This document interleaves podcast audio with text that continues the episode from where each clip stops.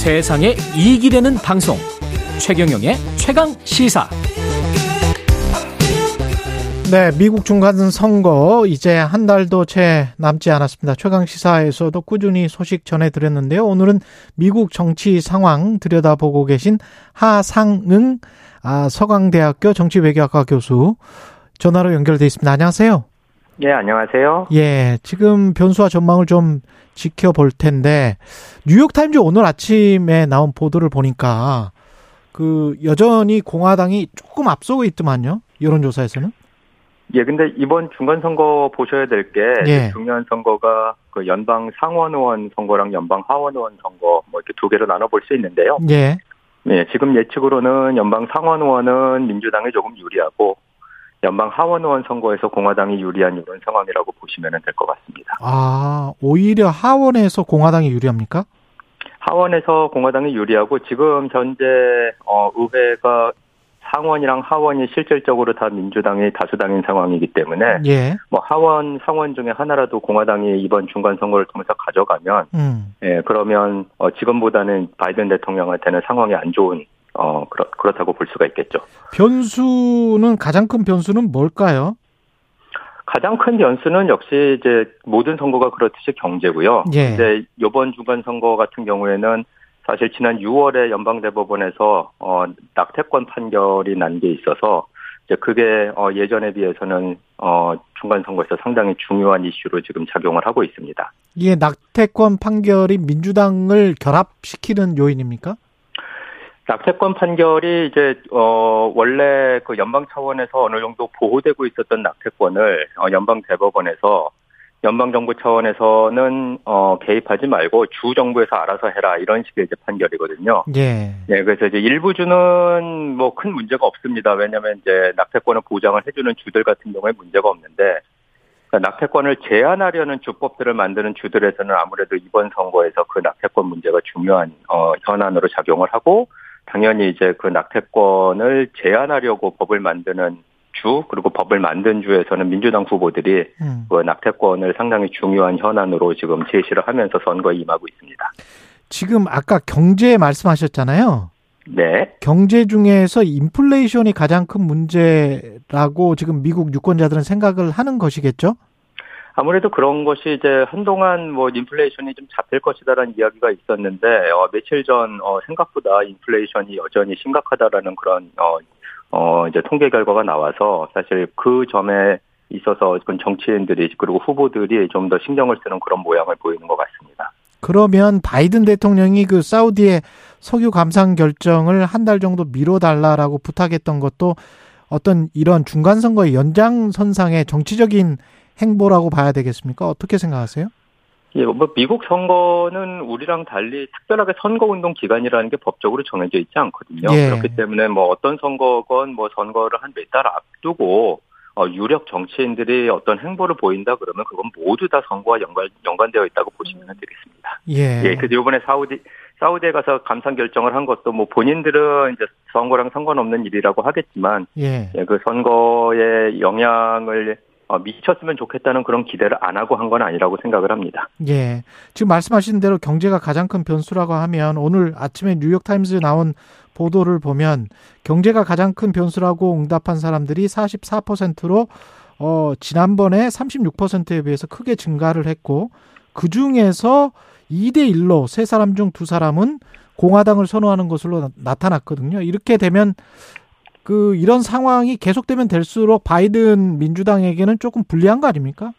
근데 이제 그 점은 잘 보셔야 되는 게 이게 여론조사의 맹점인데요. 예. 어, 보면 이제 집권당 정치인이 어, 자기가 지지하는 정당 소속이 아니면은 그러면은 어 경제 객관적인 경제 상황이 변화가 없어도 주관적으로 아 지금 경제가 안 좋구나 이렇게 대답을 하는 게 여론조사의 맹점입니다. 그래서 그렇습니다. 예. 예, 그렇기 때문에 사실 지금 뭐 경제 문제가 심각하고, 어, 그리고 경제 문제를 먼저 시급하게 해결해야 된다라고 생각하는 유권자들의 대부분은 공화당일 수밖에 없는 게 지금 대통령의 바이든이고, 의회의 다수당이 민주당이기 때문에 예, 그런 것이고, 만약에 뭐 어느 날 갑자기 공화당이 다수당이 되면은 그러면 이제 경제가 심각하다라고 생각했던 공화당원들이 경제가 괜찮구나라고 그렇게 응답을 하는 경우가 일반적입니다. 실제로도 그렇게 거꾸로 해보니까 그런 여론조사가 또 있더라고요. 지금 말씀하신 예. 대로 교수님 말씀하신 대로. 근데 역대 중간 선거에서 네. 집권 여당이 대부분은 좀 패한 경우가 많았죠. 그렇죠. 이제 중간 선거는 사실 이제 그 대통령 그의 중간 평가 뭐 이런 형식을 띠고 있기 때문에 예. 어뭐 가장 최근에 그 2002년에 어 아들 부시 대통령 시절에 공화당이 중간 선거에서 승리한 적이 있는데요. 그것도 사실 그 바로 전해인 그 2001년에 9.11이라는 이제 엄청난 사건이 있었기 때문에 이제 그 여파로 어 벌어진 사건이라고 보시면 되고 일반적으로는 어, 자- 대통령이 소속된 정당이 어, 중간 선거에서는 지는데 얼마나 크게 지느냐, 얼마나 크지 않게 지느냐 이제 이게 관건이라고 보시면 될 것 같습니다. 지난번에 트럼프 대통령 1월 6일 행적 관련해서 사실 그 상당히 반민주주의적인 행태가 조금씩 드러나고 있잖아요. 이게 혹시 나중에 이제 법무부 조사로 확정이 되는 시기가 언제일지는 모르겠습니다만은 좌우지간 그런 뉴스가 계속 많- 많이 나오면 어떻게 생각하세요? 공화당에 유리합니까? 예, 그거는 사실은 이제 그 순기능과 역기능이 있을 것 같은데요. 예. 어, 사실 지금 뭐 갈라질 대로 갈라진 상황이기 때문에 다른 나라와 마찬가지로 미국도 예, 그래서 만약에 트럼프 대- 전 대통령을 기소하는 상황까지 가게 되면은 그러면 아 이게 범죄 행위를 했구나라고 사람들이 객관적으로 받아들이는 사람들도 있겠지만은 사실 뭐 또 트럼프 전 대통령에 대한 지나친 탄압이라고 생각해서 그렇죠. 오히려 그쪽에서 결집을 이제 일으킬 가능성도 있겠죠. 배제를 못 하거든요. 음. 예, 그렇기 때문에 사실 어, 정확하게 어떤 식으로 이제 법무부가 행동을 할지는 모르겠으나 어, 기소를 할지 말지에 대한 고민은 좀 깊게 하고 있는 것 같습니다. 이번 중간 선거 성적표가 미국 내에서 또 어떤 의미를 가지고 세계적으로도 어떤 의미를 가질지 참 궁금한데요. 미국 국내 상황은 어떻습니까? 어떤 의미를 가지게 될까요? 우선은 이제 이번 중간 선거에서 어, 민주당이 선전한다면, 그러니까 이긴다는 게 아니라 뭐 예. 생각보다는 잘 했네라는 정도면은 그럼 사실 그 바이든 대통령이 고령에도 불구하고 2024년에 다시 대통령으로 출마할 가능성이 높아지게 되는 거고요. 아, 그리고 이제 예, 예상보다 훨씬 민주당이 크게 어, 패배를 한다면은 이제 민주당 내에서 2024년에 다른 대통령 후보를 찾기 시작을 할 것 같습니다. 예. 네, 그리고 이제 마찬가지로 이제 공화당에서 지금 중간 선거 나온 상당수의 후보들이 트럼프 전 대통령의 공식 지지를 받고 있는데 음, 네, 트럼프 대통령의 공식 지지를 등에 업은 후보들이 기대 이상으로 선전을 한다면 그러면 뭐 언론에 나오는 대로 이제 2024년에 다시 이제 어, 공화당 경선에서 트럼프를 볼 가능성이 높아지겠죠. 그래서 사실 이 중간 선거의 결과는 이제 2년 후인 2024년 대통령 선거 어 그 판세랑 어, 맞물려 있는 부분이기 때문에 아무래도 이제 중간 선거를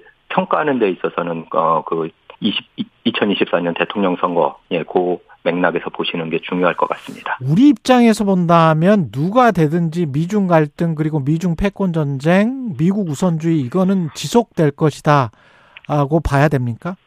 그렇게 볼 수밖에 없는 게 사실 뭐 미국 대통령이고 미국 의회 의원들이고 음. 뭐 일반인과 똑같이 24시간 365일을 사는 사람들이기 때문에 우선순위를 정하거든요. 그렇죠. 근데 예. 지금 미국 국내 상황이 어, 안 좋은 게 너무 많기 때문에 뭐 경제 문제도 있고 뭐 이제 항상 문제가 될 그 소지가 있는 이민 문제, 인종 문제, 어뭐 교육 관련된 문제 이런 국내적인 문제들이 산적해 있는 상황에서 게다가 대외적으로는 우크라이나 전쟁이 진행 중이기 때문에 사실 대중국 정책이라든가 뭐 대한반도 정책이라든가 이런 것들은 어, 어떤 의미에서는 좀 우선순위에서 밀려 있을 가능성이 높기 때문에 현상 유지 정책의 현상 유지가 좀 어, 기조가 되지 않을까 이렇게 조심스럽게 생각을 해봅니다. 그러면 전 이 중간 선거가 끝나고 우크라이나 전쟁에 관련된 G7의 어떤 지금 계속 무조건 지원을 하겠다 이거잖아요. 이 기조가 예, 그렇죠. 바뀔 가능성은 혹시 있나요? 아 그거는 다자적인 문제이기 때문에 아. 제가 뭐라고 말씀드리기가 좀 어려울 것 같습니다. 미국 내 여론은 어떻게 생각을 하세요? 여전히 계속 지원을 해야 된다 이게 강합니까?